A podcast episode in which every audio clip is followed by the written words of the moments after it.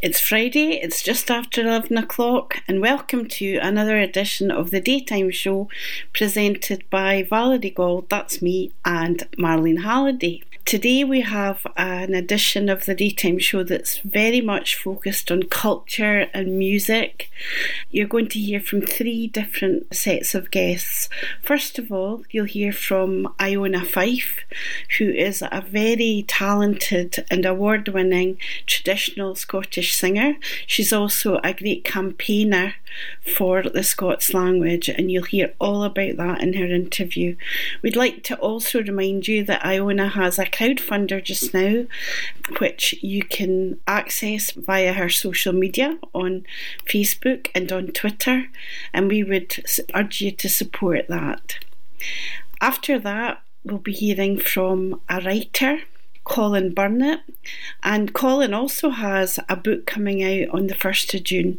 Again, if you look at Indie Live's social media, you can find links to find out more about that, and you'll hear all about it in his interview.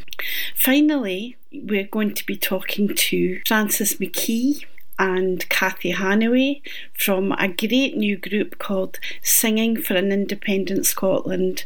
And that was all to do with an idea that Frances McKee came up with. And you'll hear them talking very inspiringly about that during their interview. We hope you'll enjoy today's show. So we're absolutely delighted to have Iona Fyfe with us today. Hello, Valerie. And Marlene is here as well. Marlene. Oh, and Marlene as well. Hello. Yeah, hi. Hiya. Nice to meet you, Iona. We're big fans of your music. We've heard you singing quite a lot recently. You've been on singing at lots of events recently. Although we haven't, well, I don't know about you, Marlene, but I haven't had the pleasure yet of hearing you sing live. Iona. Um, we are big fans of your music. So um, we, we, already played one of your songs last week. We did a, an International Women's Day special and we played The Wild Geese because um, it was just released. Uh, do you want to talk to us a little bit about that song, The Wild Geese? It was released yes. on the 5th of March, is that right? Aye, that's right. So I've I've loved this song for years, and The Wild Geese was originally a poem written by the Angus poet Violet Jacob, somebody who I think is really kind of overlooked when it comes to Scottish poetry. And um, it was put to melody by the revivalist folk singer Jim Reid, and um, I've always wanted to sing this this song. I've done other Violet Jacob songs like Baltic Street and The End of It, and a lot of them have been turned into beautiful songs. But The Wild Geese, I just I've heard Joe Aitken singing it at the Keith TMSA, and I thought it was beautiful. And uh, I finally kind of just decided to to record it with my band, and we put it out as a single um, last last month, and it it correlated with a very special day when Spotify added Scots as a language. So all came out on the same day and it was brilliant. Absolutely wonderful. And that was the next topic that we were going to speak to you about because that was really quite an amazing coup that you pulled off. Oh. Um, I believe um, you'll tell us more, but what happened was that you want when your songs, which are nearly all written in Scottish you sing in Scots, you you weren't able to list them on Spotify. You had to put them to, as English, and you took them on and got them to change their minds. So tell us a bit about how that started and how you managed to pull off that a considerable feat. Um, yeah, well, last December I was releasing a Scots translation of The Christmas Carol in the Bleak Midwinter, and I was loading it up to Spotify because um, you know artists can do a lot of the the back end stuff themselves nowadays. Nowadays, and um, when you submit the song, it asks what language is it in, and I was scrolling and scrolling and scrolling, and I found Manx and Cornish and Welsh and Irish Gaelic and Gaelic. It's great that those languages were listed. I found other minority languages like the languages that are spoken in Guernsey and Jersey, but for the life of me, I couldn't find Scots. And I thought it must be a mistake because there's there's thousands of songs in Scots. If you think of all the ballads and folk songs um, from you know from the 50s onwards. You know, there's a huge archive of Scots songs on Spotify, and note that it wasn't there. So I, you know, I tweeted them and I mailed them, and I got fobbed off with a lot of um, kind of robotic responses. and then I decided to kind of write an open letter, and I invited folk for a Scots language community and also a folk music community to kind of join in with me and put pressure on them and Spotify tweeted back saying, okay, we're looking into this. And that was in December. And come February time, it still wasn't changed, and you still couldn't list you know your songs as Scots, and that is important. When a song is in one language, you don't you didn't want to have to list it in English because these Scots songs they're not in English. Mm. So um, I was I had the support of um, Clare Adamson, great MSP for I think Motherwell and Wishaw. She's a great advocate of the Scots language and kind of always has been for as long as I've kind of uh, been in Glasgow, I think. And um, I also was attending a online showcase based in Kansas City called Folk Alliance. And it was a, a big kind of gathering. I went to the live one last year in New Orleans and um, basically, it's a showcase where lots of industry professionals are invited to watch artists from all over the, the world.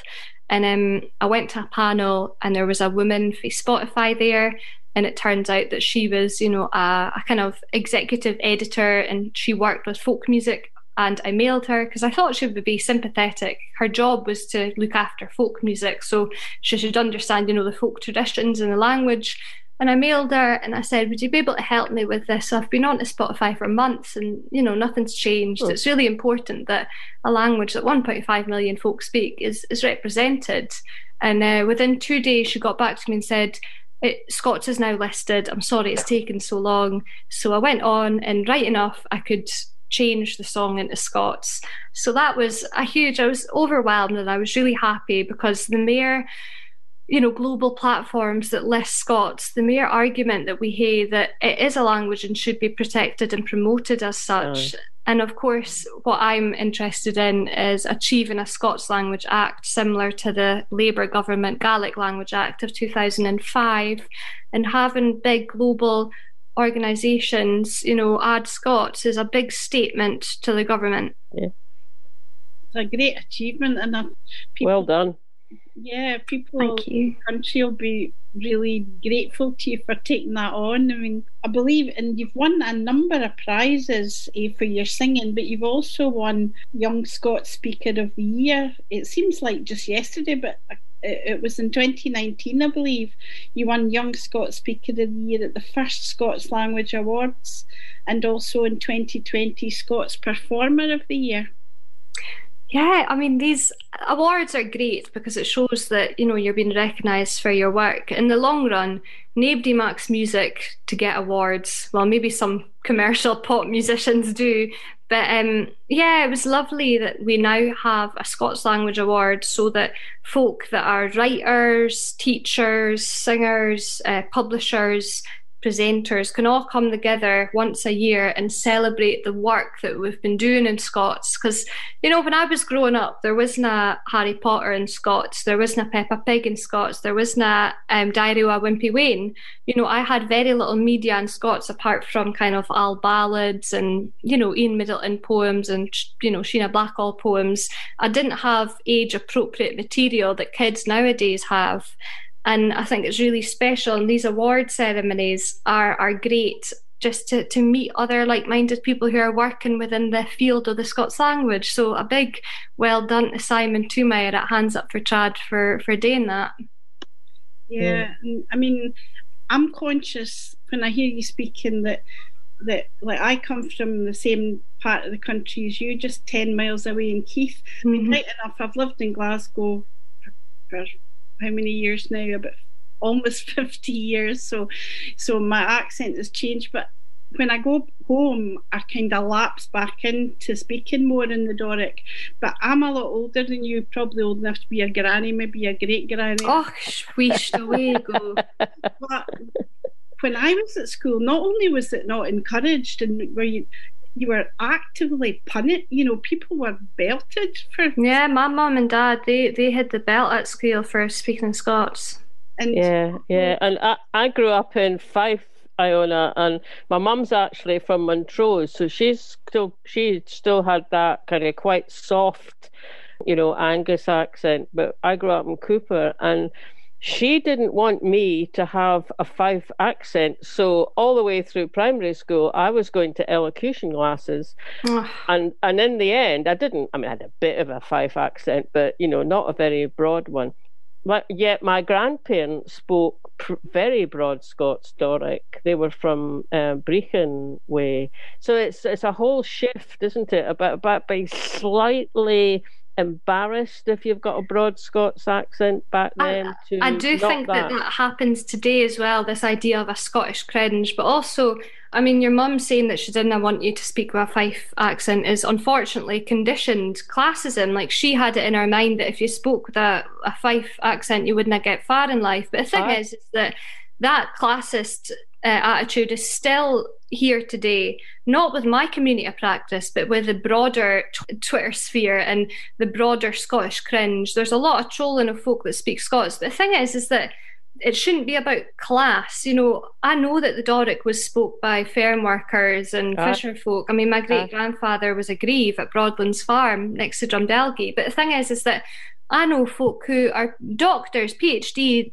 linguists, but they speak in broad Doric. I know folk that are lawyers, but they speak in Scots. We need to detach this idea of class um, with how you know with dialect and with with language because it's it's a really old archaic notion that somebody cannot speak Scots unless they're working class or unless they're lower class. The thing is is that it shouldn't it shouldn't be about that and it shouldn't be about politics either. I mean some of our greatest um, advocates of Doric and and Scots in the Scottish Parliament is folk like Peter Chapman, who's a, a, a, Tory MSP. It just goes to show that Scots and Doric should not be politicised. It should be for everyone. But there's some people that say, you know, it's nationalist agenda, it's SNP agenda. Yeah. We should remember that Gaelic Language Act was introduced by the Labour government. That wasn't a SNP agenda. That that was a, a Labour policy. The why we speak, you know, it's you can you can hear a farmer in the northeast and speak broad Doric, but he might vote Tory. You know, it's it's nothing to do with, with politics at all. It's more to do with our own cultural identity. And unfortunately, there is a situation where over in Ulster, we've got the Ulster Scots who, you know, believe that that particular dialect of Scots represents unionism and represents their Britishness, and it's all to pot really, and it it shouldn't be politicised at all. So, um, you know, the the work that I'm doing with Oor Vyce to get a Scots Language Act is about depoliticising it, having a cross party group on Scots, and being able to to advise government on on how best we can get legislation passed which says this is a language this is how we're going to um, introduce it into education and this is how we're going to protect it with equalities and diversity oh. because if you are if you're looking at the BBC and you listen to the dialects of and the language of a lot of the presenters you've got a lot of Glasgow and Edinburgh and you've got a token Highlander one or two uh, after Robbie Shepherd retired, there was oh, there's yeah. not there's not yeah. one broadcaster speaking in Doric at yeah. all. There's not many broadcasters or TV presenters with Fife dialects or Angus dialects. Um, or Aberdeenshire dialects. So having a Scots Language Act would hopefully put into legislation that for equalities and diversity purposes, we need more presenters to have these dialects. We shouldn't be classist against them. There shouldn't be a stigma against folk with Fife dialects. That's a thing. And I just I don't know. It's beyond me as to how you know folk can folk can be so um, brutal against some folk. Yeah, I, I, I completely agree with you. And actually, I suspect my my mum, were she still alive, would be sitting here completely agreeing with you now as well because things shift don't they there's a kind of shift in in thinking about things like that and so looks like we're getting somewhere with it. But it's great what you're doing. You're certainly a very passionate advocate, Iona. And I know that you've also sprung to the defence of another a woman, I was going to say lassie there, um, on Twitter, and that's Lenny Zoris, uh, Miss Punnypennie, whose mm-hmm. fantastic poems in Scots uh, have brought so much pleasure to so many people, and a lot of them are very powerful as well. But she has been subjected to all sorts of trolling and abuse. And I wonder if part of that is, you know, because she's young and she's very pretty and she's a lassie, or mm. is it because of this hostility towards the language? Or what do you think yourself? I know that you've defended her, and a lot of people have, but you've been quite a vocal defender of her.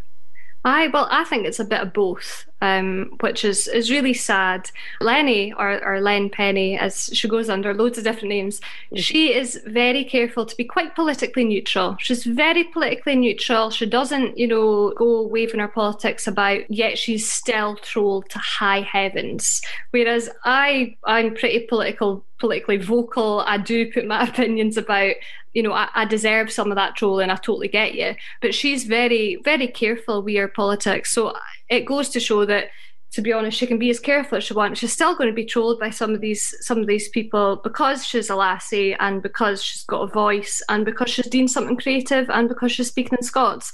It's a wee bit of both, and I think it's it's ridiculous. And you know, people like Janey Godley have been amazing for standing up for both of us, and it's just great that we've been in a kind of generation where girls and women are really supportive of each other. And I love I love Len's poetry. I love her Scots word of the day. I love what she's doing. She's just an, an all round Bonnie Fechter. And I, I totally love that. And I think, I mean, we've got a group chat on Twitter, we speak every day.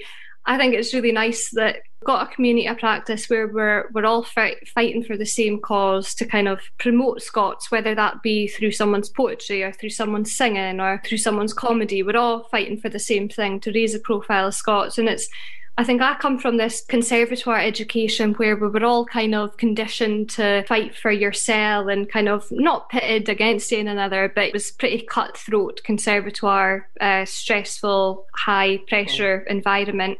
So it's nice to just be in a community of practice where we're all supporting each other um, yeah. and that's certainly indicative of the, the kind of Scots language scene. I was very struck by something you said earlier about how you can be highly educated and still speaking the Doric, and it, it made me think on something that happened a few years ago when my dad passed away, my mum, I took my mum over to Elgin Aww. to register the death, and we spoke to the registrar, who's got a really highly placed, very important job, and he dealt with this in a very, very professional manner but he spoke to us in Doric and can only describe it was like somebody putting their arms around you and giving you a sort of a big hug. Just that that mm. language made us both feel so supported. Was, yeah. But just that feeling of somebody speaking to you in Doric while they were doing quite a sophisticated sort of job, I found it incredibly supportive at that difficult time. And I think the power of language in that way is I'm I'm not talking in Doric now, but the power of that language was was a great comfort to us yeah. at the time. I remember yeah. it quite well. No, my my mum is actually a registrar in Huntly, and um and she she just speaks speaks her you know she doesn't put on airs and graces and all that. So I I, sh- I should hope that she brings that comfort to people and all, which is nice. Sure I mean, there is there is a quite a tradition of um, academic interest in Scots tongue, isn't there? I mean, I was saying my two my grandparents from around Brechin, they spoke Doric, and latterly they lived in Midlothian. Um, and they used to get visited by researchers from Edinburgh University who'd come and they'd just get them to talk and they'd record it and they'd ask them what they thought different words meant and how would you use it. And my granny and granddad revelled in it. Actually, they thought they thought it was great. Actually, um, uh, doing that, and then and there'd be quite a, a, a, body of information, you know, on an academic level about the Scots tongue. Absolutely. Um, one of my friends, Dr. Dawn Leslie, is um, she's just gotten her PhD, and she is, uh, you know, teaching a lecturer at Aberdeen University. So there's there's links linguists in you know in Glasgow Uni too. It's it's been widely studied.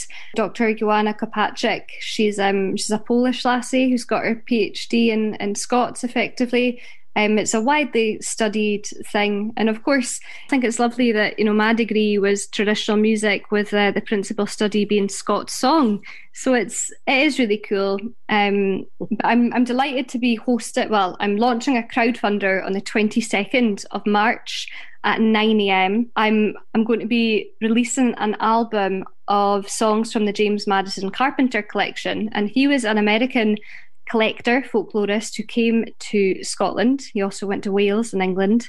Um, and he collected ballads from singers in the northeast of Scotland that were never collected before or after.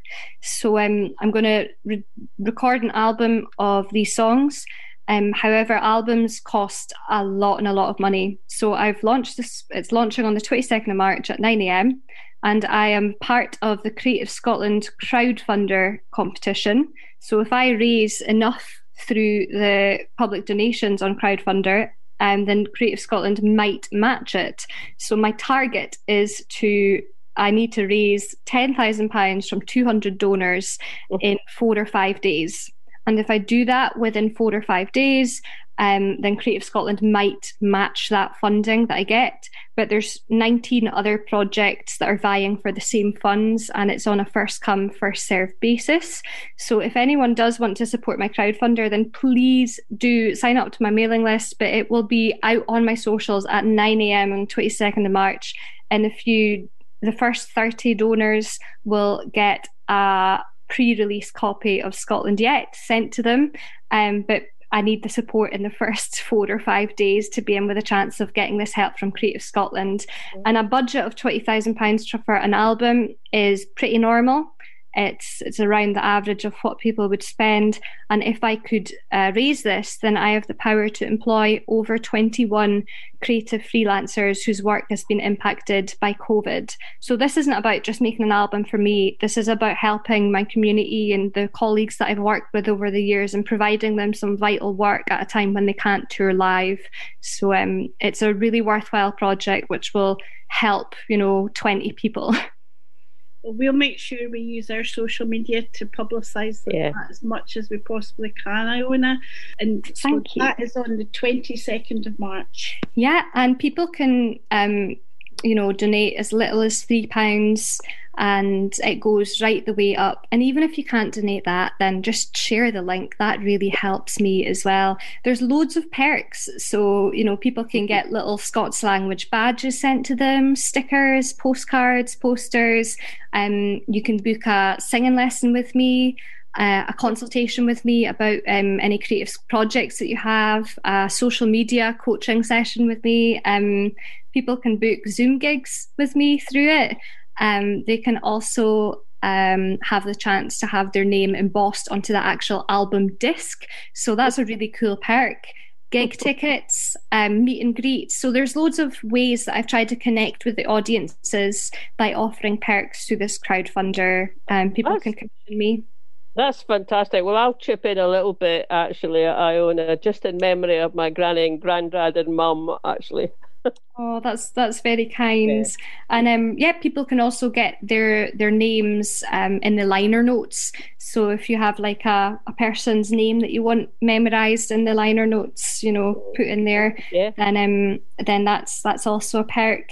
But I just it's a lot of work to to set the crowdfunder up, um, a lot of admin. But yeah, it should be live on the twenty second of March at nine a.m. Yeah and um, the most I can, if I can get everyone to do it on that day, then I've got more chance to access the Creative Scotland yeah. funding because it's a, a, big competition. But it's it's really worthwhile, I think. And you know, an album is a great step for your career.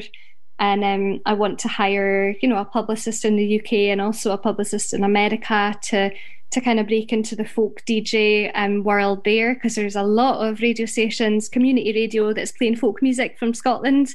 Uh, it's just about getting the right connection. So there's loads happening. Later on in the year, I am releasing a Scots translation of a Taylor Swift song. I'm not going to say what song yet, but um, I just want to make Scots accessible for young folk, make it cool. So it's not just the music, but it's also the language. I mean, you really, it is fantastic. And before we let you go, because I'm sure your time's precious, we'd like you to just tell us a little about the other song that you're bringing out on the 2nd of April called Scotland Yet. That's one of my all time favourite uh, songs. I just absolutely love it. By, written by Davy Steele. Did you want to tell us a little bit about that song and why you chose it? Absolutely. Yeah, it's been in my repertoire for some time now, and I was just thinking of the right time to release it.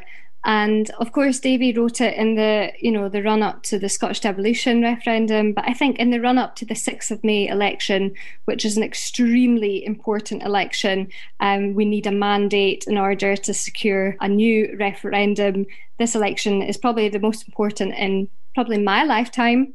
Uh, I think in the run up to that on the 2nd of April, it's a great time to release this song, which message is still relevant today. The choice will be upon us soon to set our destiny. I'll drink a toast to Scotland yet, whatever yet may be.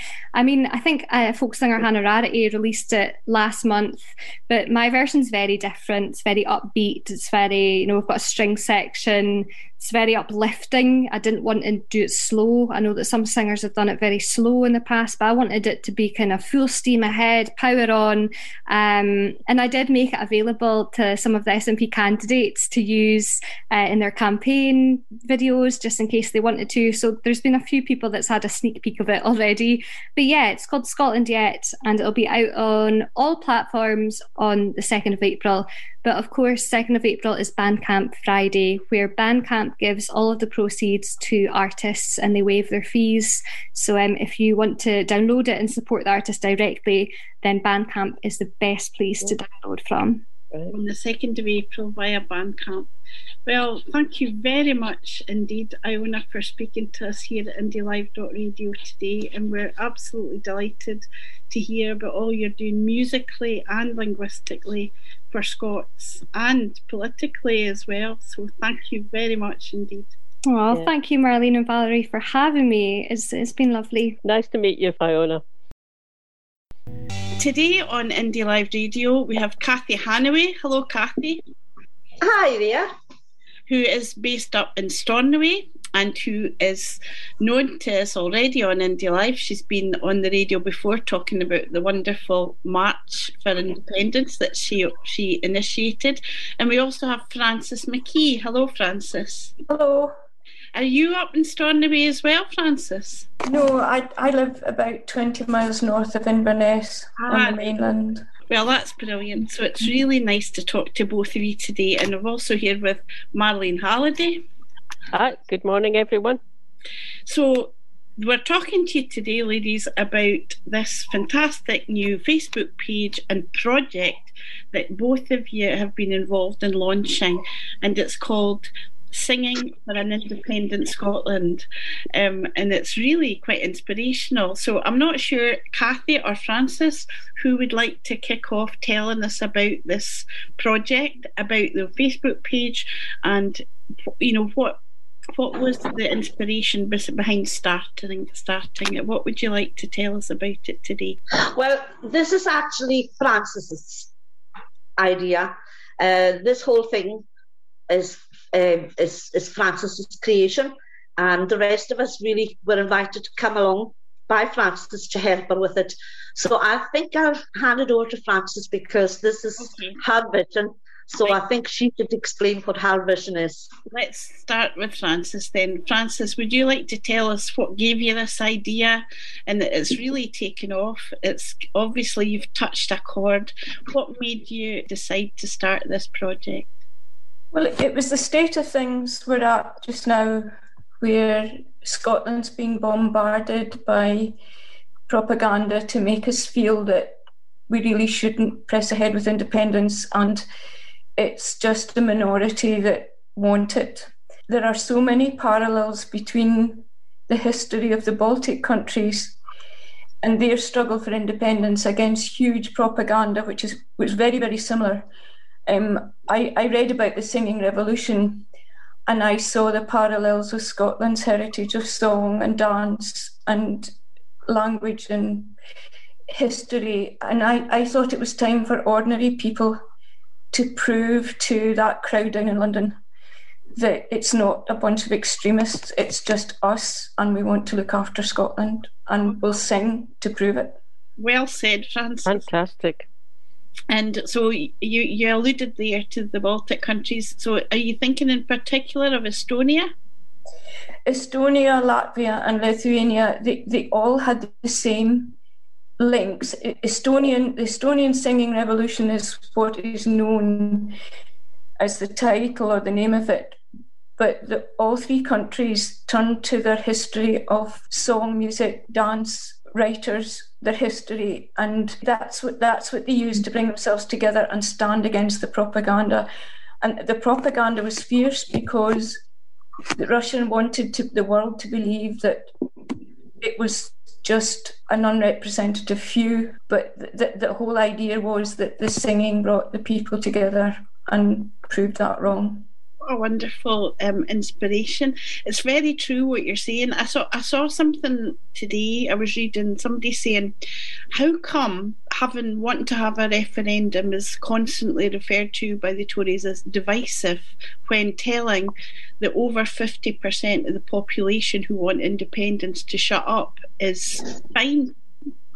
and I, I think the idea of touching on people's emotions via song and music is such a wonderful idea. So tell us about the Facebook page. Was that the first thing? Because obviously, if we were not in lockdown, you would be starting to maybe meet in person and start up local groups, but a lot of it will have to be done online. You want to tell us a bit about the Facebook group is operating and how quickly it's grown?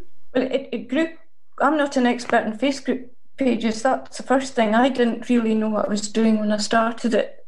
And I was quickly joined by a couple of people who volunteered to help, thank goodness. And the what's turning up is a really astonishing number of people with music to offer and, and songs and, and expertise.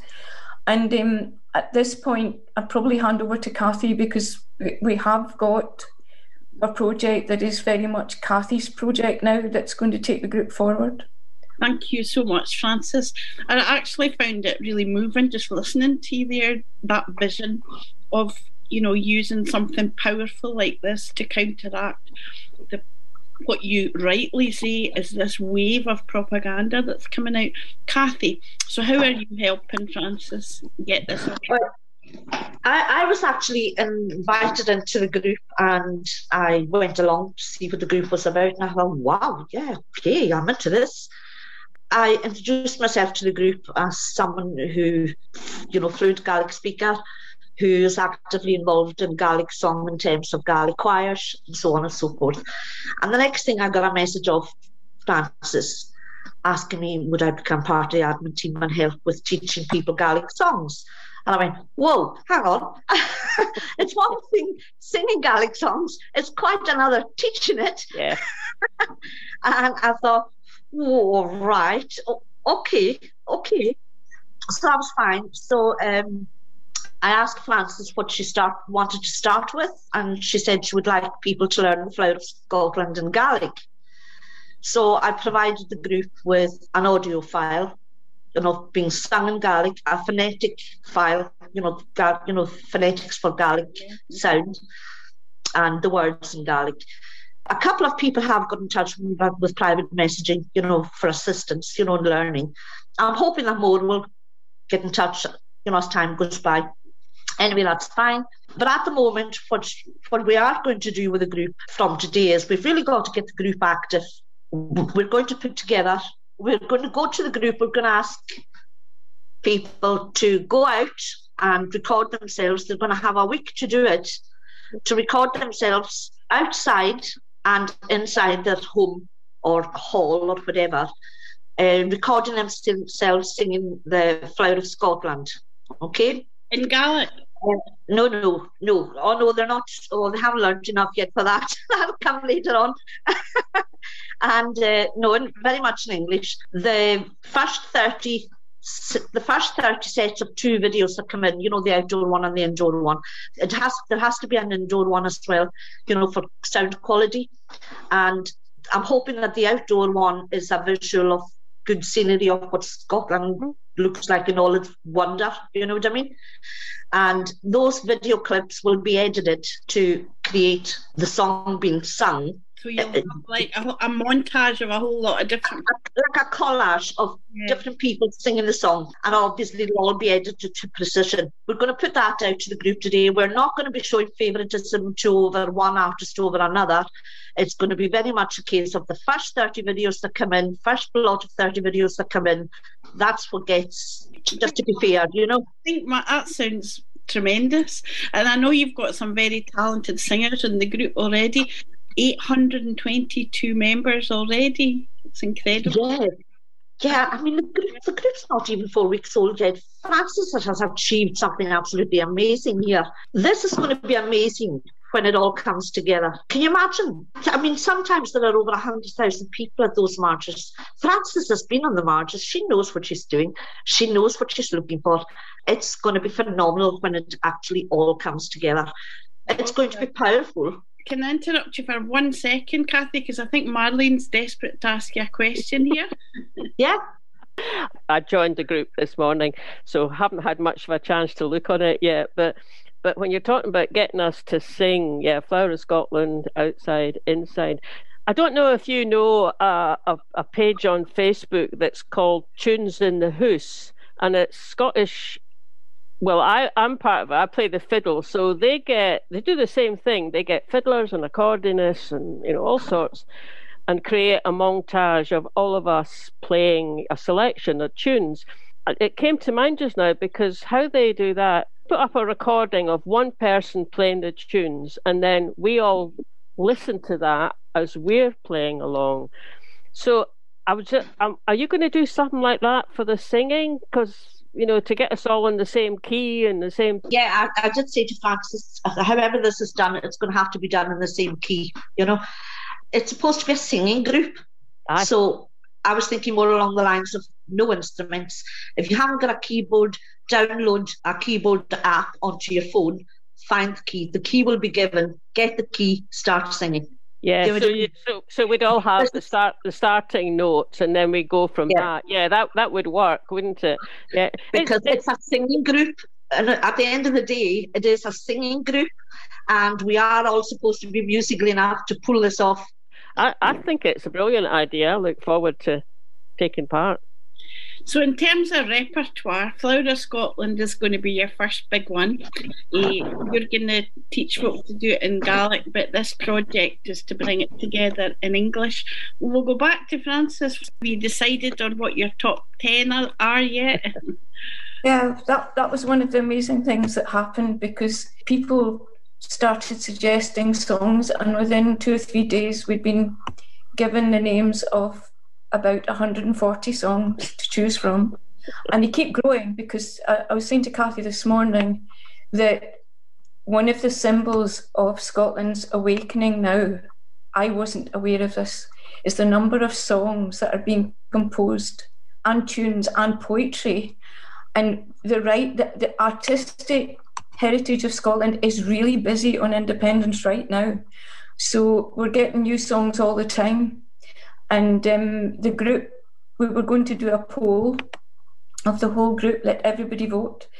But because we'd so many, it was going to take so long to get the first 10 chosen that the admin group have asked the membership to forbear with us. And we're going to suggest the first 10, hopefully get them learned in time for the first March which hopefully will be coming soon. I think that's a, a good idea for you to sort of exercise your executive control, as it were, because people, people, may have sp- certain, certain favourites, but as you know yourselves, I'm sure, because you're uh, experienced that. And but I, I used to be in a choir, a political choir that sang at a lot of marches and rallies and protests, songs that can sound wonderful sung by a solo performer don't necessarily especially if they have a lot of complex lyrics, don't necessarily lend themselves well to choral singing or group singing, and especially not on the march. You know, diff- uh, you know, singing a song marching along or in the open air is a different kettle of fish from singing it inside, isn't it? So. Mm-hmm. I can't wait to hear folks singing together at the. the, the, the your point is really important. That the whole point of this is the power of lots of us singing. This is not for singers as such, it's for everybody to sing, which is a different thing. We want everybody in the group, all 820 or so, to know that they're wanted. We want them all there singing. And um, we, we don't need them to be really good at it or anything. I'm not. No, I'm, I'm so, glad to hear um, that. I'm not either. I just enjoy it. just, just we, we need to get the songs that work for big crowds, and Kathy knows that from the Gaelic heritage. The the sound of a Gaelic choir in the open air singing is just so moving that, that that's what we want to do. We want to follow that. I would encourage folk to go onto your Facebook page and anybody listening to join the Facebook group Singing for an Independent Scotland because there are some wonderful clips there. There's a, a particularly wonderful one that there, Kathy, with a whole lot of people singing outdoors at the Mod a few years ago. Mm-hmm. Oh my goodness, it's just amazing and I, I can't wait really to hear folks singing the marches and together. I think I think it's a wonderful idea, Frances. So, are you going to tell us what some of the top ten are, or are you keeping it a secret?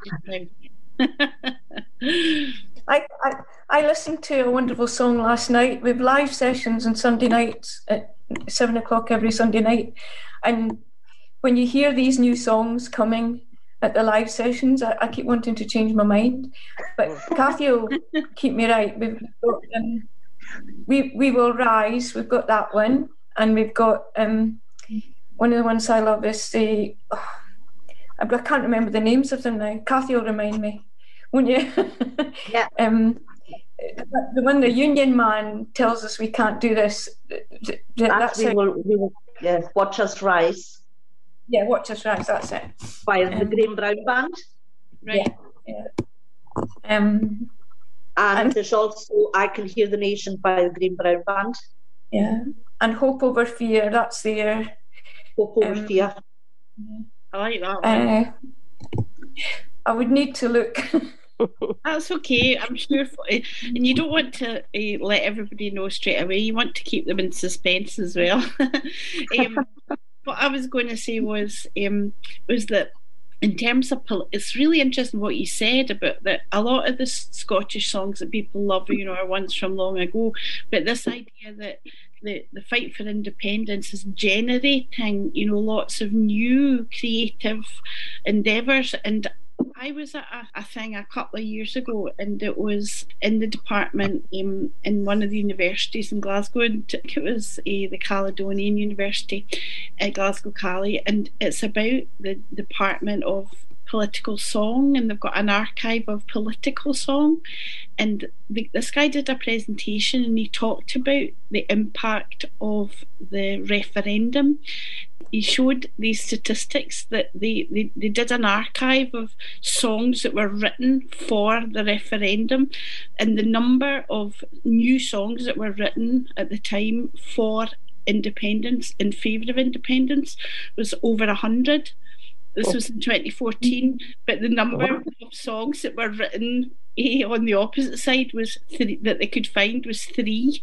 and I thought, and I thought that spoke volumes. You know, you really have to look very, very hard to find a creative person, an actor, a writer, a singer, a musician on the side for no I mean, there are some. You know, there's a very prominent classical music uh, composer, for example, very unionist. But on the whole, the creative community tend to be on the yes side, don't they? What would you say to that, Frances? That that's the creativity of ordinary people, and that's what can't be stopped. It's it's. I I put it along with the, one of my favourite things from the referendum, and I still go to it is the what I call the rickshaw boys who arrived in the middle of Glasgow to to just show the Glasgow spirit to the idea of making Scotland bow down and do what we're told again. And the lady that climbed Edinburgh Rock, all that goes with poetry and songs and dances and all of us, we're not in any particular party, we're just all together standing up for Scotland and giving them an answer that we want independence. So well said, Frances. It's been an absolute pleasure talking to both of you today, and we'll be watching uh, with great interest to see what what the next developments are. Because you've only been on the go for a short time, and it's already taken off really well. Is there anything either yourself, Frances, or Kathy would like to say before we finish? Uh, because I think what you said there, Frances, sums it up absolutely beautifully. Yeah. Thank you for having us. it's been an absolute pleasure. And I'm embarrassed to say that although I've been following the Facebook page, I haven't been to one of the live sessions on a Sunday yet. So I must get along to that next Sunday. I can't, I don't know why. I think it's that often there's other things happening and then you just forget. So I'll be sure to be tuning into that next week. Kathy, any final words to the listeners? Well, I would just actually like to thank Frances for inviting me on board because I'm actually thoroughly enjoying the whole thing. It's all very new and it's all very exciting and it's, it's going to be brilliant. So, Frances, thank you very much for asking me on board. I think Kathy's the driving force at the moment. oh, no. So, Frances McKee, Kathy Hanaway from Singing for an Independent Scotland, on behalf of Marlene Halliday, yeah, it's been really, really good talking to you. Actually, it's very inspiring when you describe your vision for the for this, Frances. Well, I, I hope everybody will join in and give London the answer. Thank you so much, and we'll be watching with keen interest. Bye bye now. Bye now. Bye. Bye. It's been nice speaking to you all. Bye. Our next guest is Colin Burnett, who's an author and student of sociology, an academic as well. We would like to very much welcome you to the daytime show, Colin. I believe Thanks. you've been on Indie Live Radio before, your work has been featured on Indie Live Radio. That's right, yeah. It was two years ago, something, two, three years ago. It must be quite a while ago. Um, Aye, it was like it was before, before Marlene and I did the daytime show. Um, it was when Norrie Hunter was the host.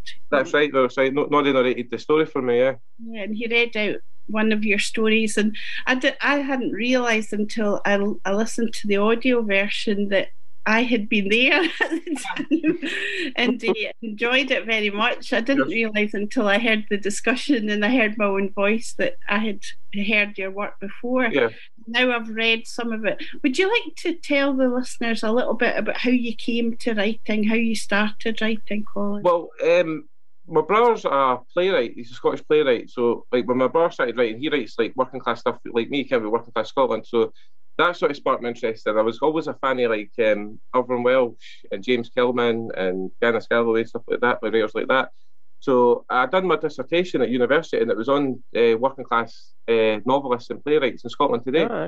So when I was studying their works, I, I sort of got my interest in writing. I thought okay, I wouldn't mind trying it. So and uh, I spoke to my brother, and he said I should try it. So I just started writing, eh, and I started writing these short stories, and then started posting them online, and then people seemed to uh, quite like them. So I just thought I'll carry on with it, and then that's how it really got started, to be honest.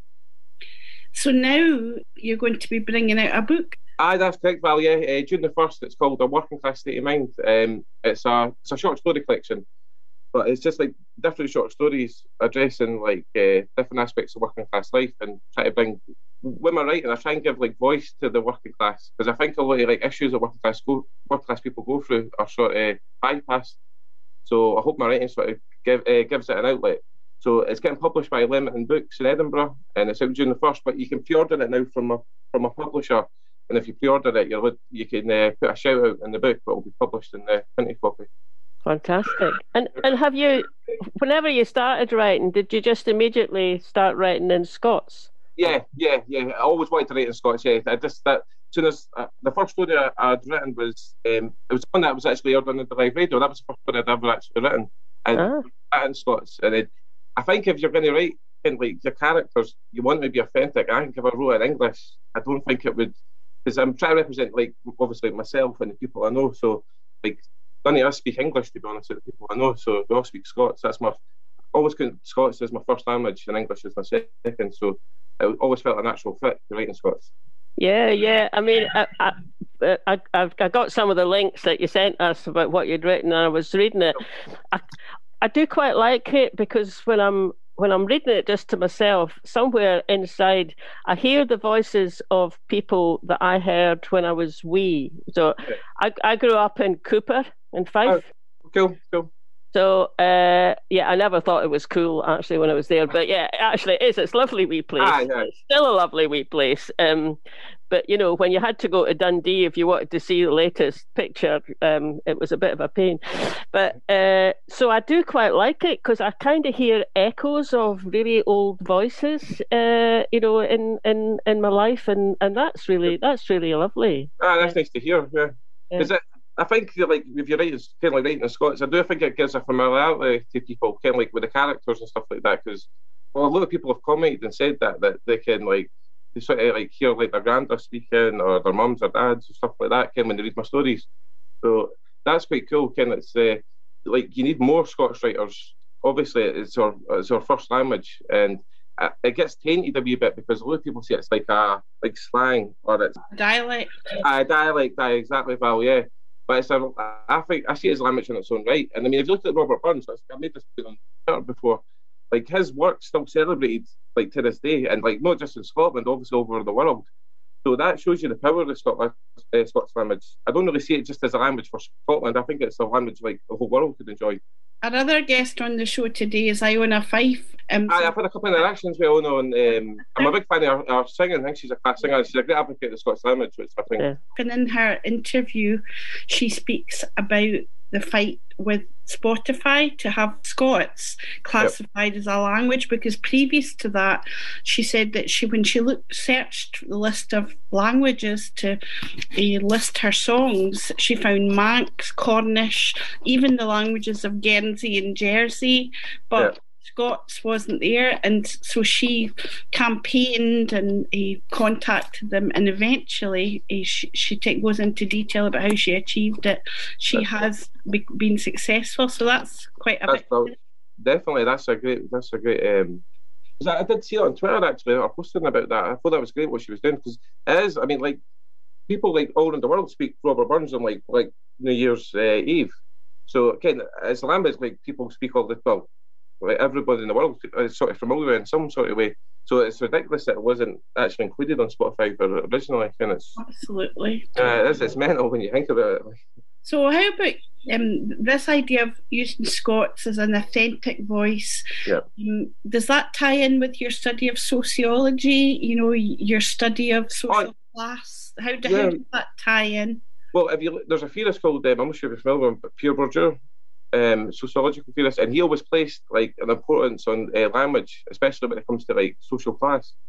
So when I, I, was studying obviously sociology, I took a lot of what I learned in sociology and applied it to my fiction because I sort of put my, my, my fiction as sociological fiction.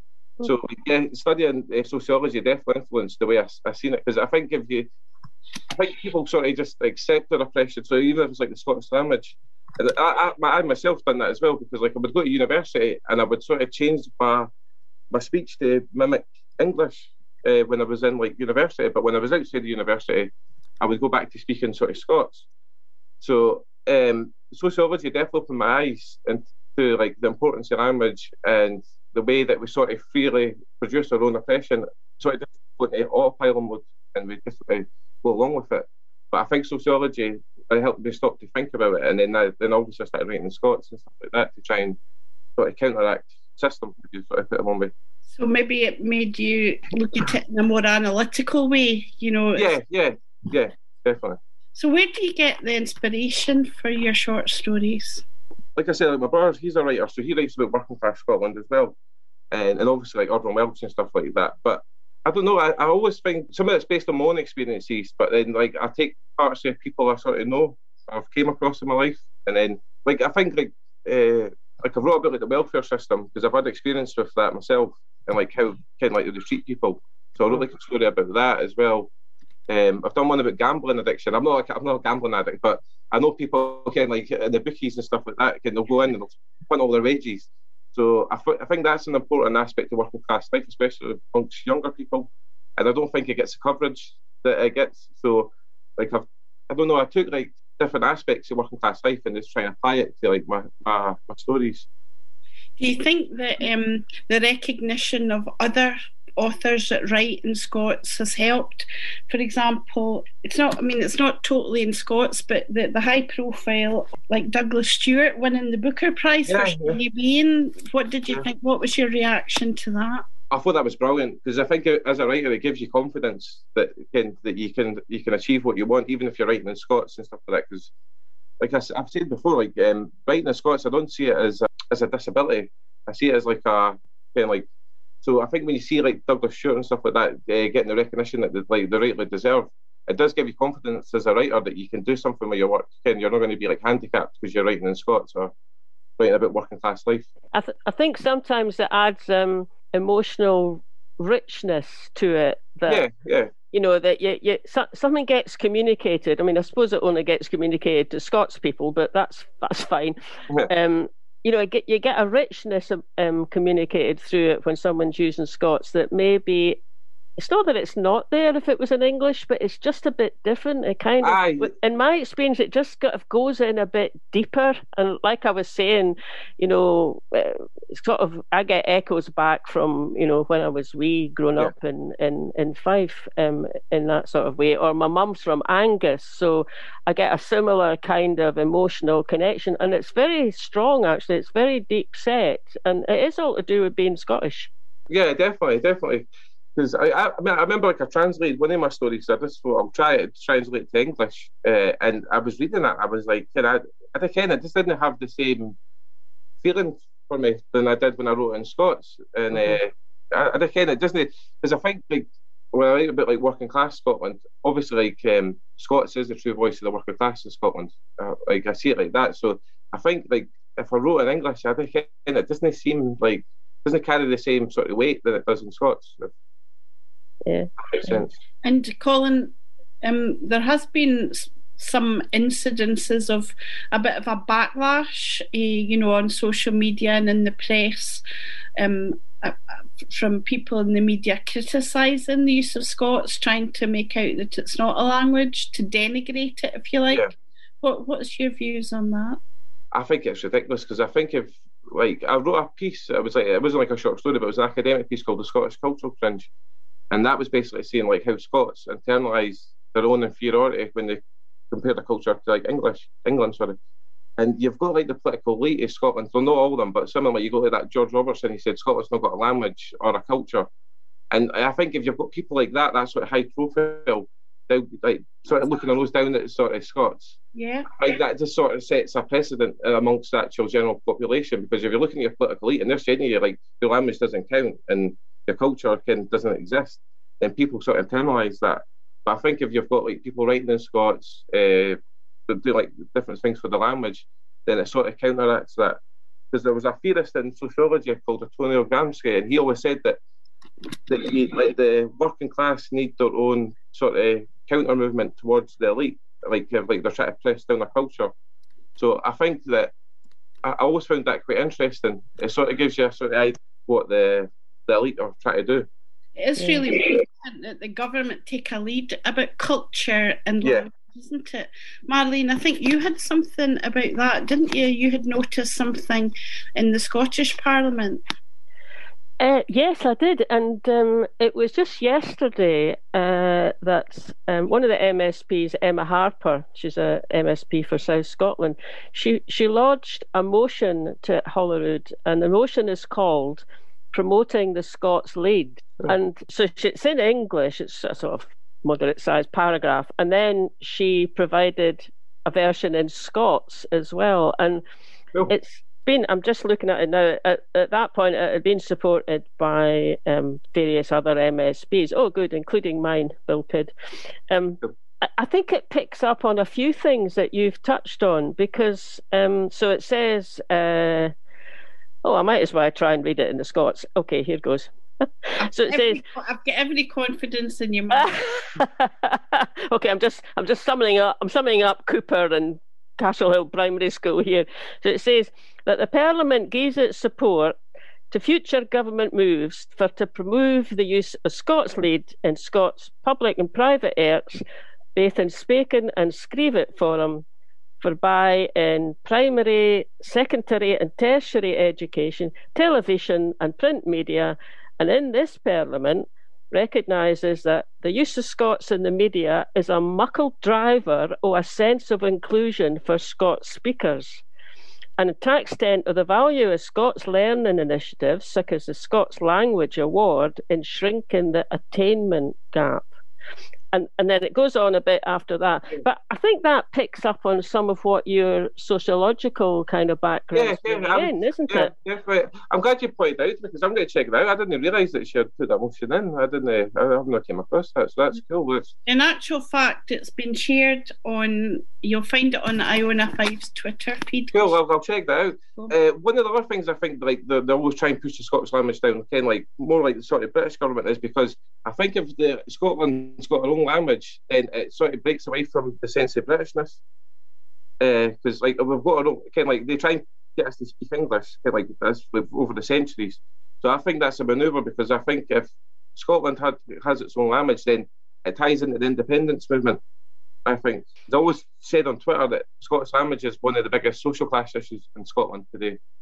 And I think that it sort of ties in with the independence thing because once we have our own language and culture, then Scot- people start believing more in Scotland than they do like in, as part of Britain. And I think that's sort of why discouraging Scots keep, keeps away to sort of glue Britain together. Uh, indeed. We're only looking at a couple of centuries, really, since well, a few centuries since the use of Gaelic and the wearing of the tartan and so on was yeah. legally banned. And we, and within our lifetime, Marlene and I, um, you know, it's not that long since kids were actively punished and belted at school for using Scots. Yeah, it's, it's crazy to think that again, like today, kind of.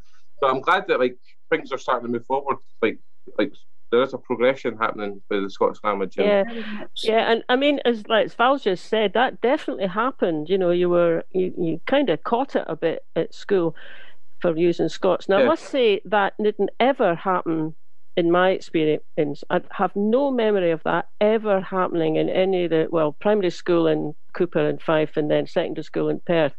And I mean, if I think about Cupar, there was one primary school, all the kids in Cupar went to that primary school. So one of my pals was also the son of a GP, and one of my other pals lived up the road from a granny, and his dad ran a solicitor's practice, and it was just everybody was there. So we all must have had North Fife accents. I mean, yeah. There was no way we couldn't have. We yeah, all yeah. we all grew up there, and I have no sense at all of well, certainly it was never commented on, but I've no sense at all of it ever being anything out of the ordinary, you know. And yet, yeah. if I go back, um, well, like if I hear yourself speaking um, just now, Colin, or, yeah. or other folk who've lived um, in Fife, I definitely hear the Fife accent. Um, so it's just a kind of strange thing, language and, and accents, isn't it? About no, how it how it kind of intertwines with you know our upbringing what we think and assumptions we've got and and yeah as val says in some instances kind of trying to squash it ah yeah yeah because like, like I said, I wrote that piece about the Scottish culture and that's what that was sort of about. It's like how well, it wasn't just about the Scottish language, but um, it was a big part of it, and it was just like how they've tried to suppress it over the centuries. Like I, like I said before, like that the George Robertson saying that like well Scotland's not got a language, it's not got a culture, and I think Galloway said George Galloway said the same thing. Not that many people in Scotland are listening to, but it's the fact that it's like that political elite can they try and push us down, and then like yeah. our own political elite. So I think when you've got like figureheads like that try to suppress their own culture and own language, then it sort of filters through to the general population because they're thinking, well, if they don't think we've got one, then um, we must have one. It must be slang or a dialect of English.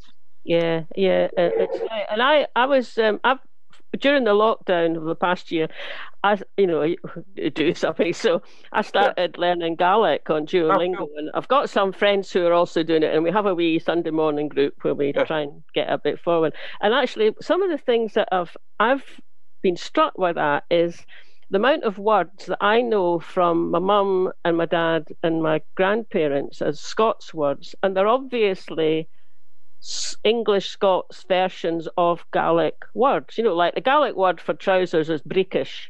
Okay, that's obviously breeks. Yeah, yeah, exactly. And, and, there's there's loads of examples like that, and um, I I just kind I've just found I mean I've enjoyed learning I'm enjoying learning the Gaelic, but I'm also really enjoying having a better understanding of the kind of intertwining there is in Scotland between Gaelic and Scots and and into English as, yeah, as, yeah. as well. It's good. Yeah, yeah, it's fascinating. It's, it's, I've, I've never really tried to learn Gaelic or like English, but it also was something I've always been interested in because obviously it's in the same boat as like Scotland, like the Scots language, kind of it's been suppressed. So it's I'd definitely love to check up on Gaelic because yeah. I've always, I've seen people, a lot of people talk about it on Twitter and that, but it's never really something I've looked at.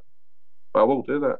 So, um, your collection of short stories is out on the first of June. Colin. Yeah, yeah, really so buzzing about that. What's your plans for the future? What's your next project? Have you got anything in mind, or are you having a wee hiatus at the moment? well, um, I'll get this book in the way. I would love to try a novel. That, that's one of the things I really want to do because uh, I, I wanted to use like this as a sort of platform as like get like yeah like I, I love writing short stories, but a novel I don't know. There's always some something about that. I've always thought I wouldn't mind trying it. So I think that'll be the next thing I'll do. Well, I'll at least try anything.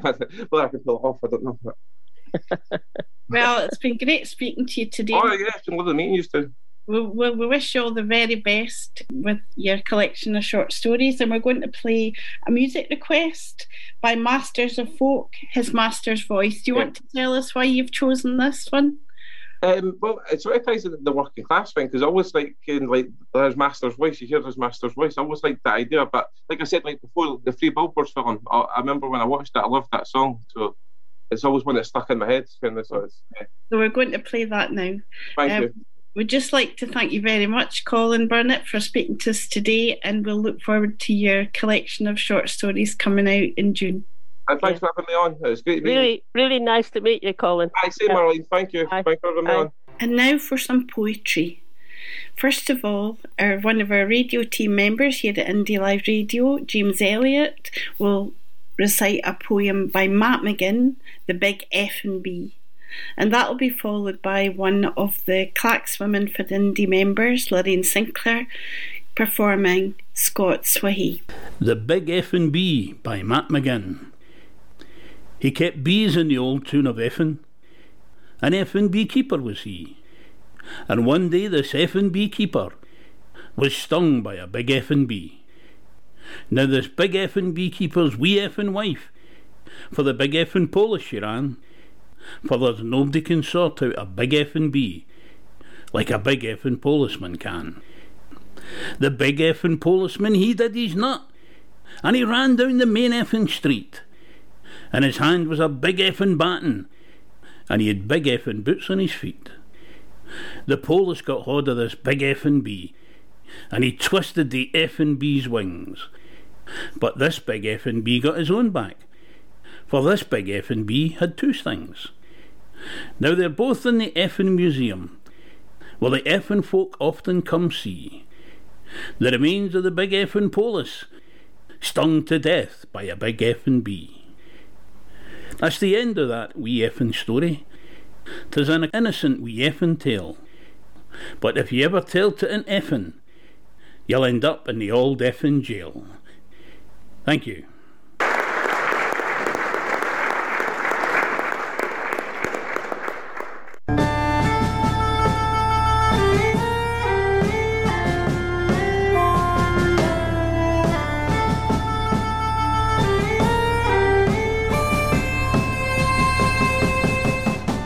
Scots wha hae wi Wallace bled.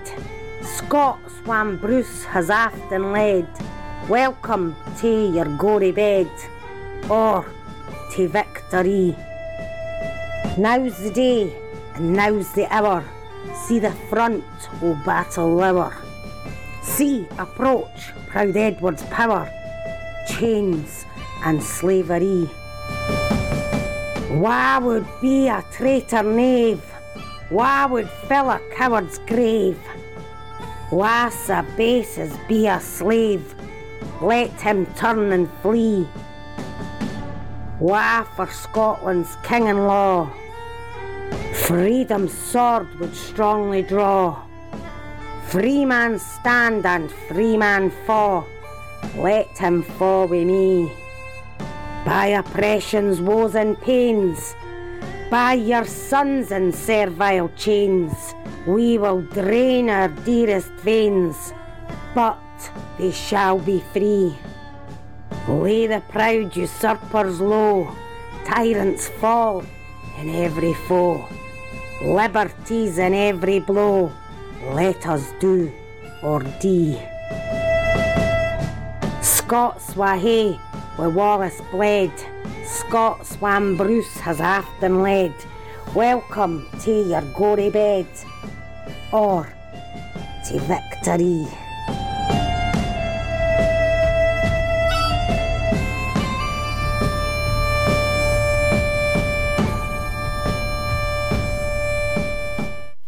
You're listening to Indie Live Radio, and we've just come to the end of today's daytime show.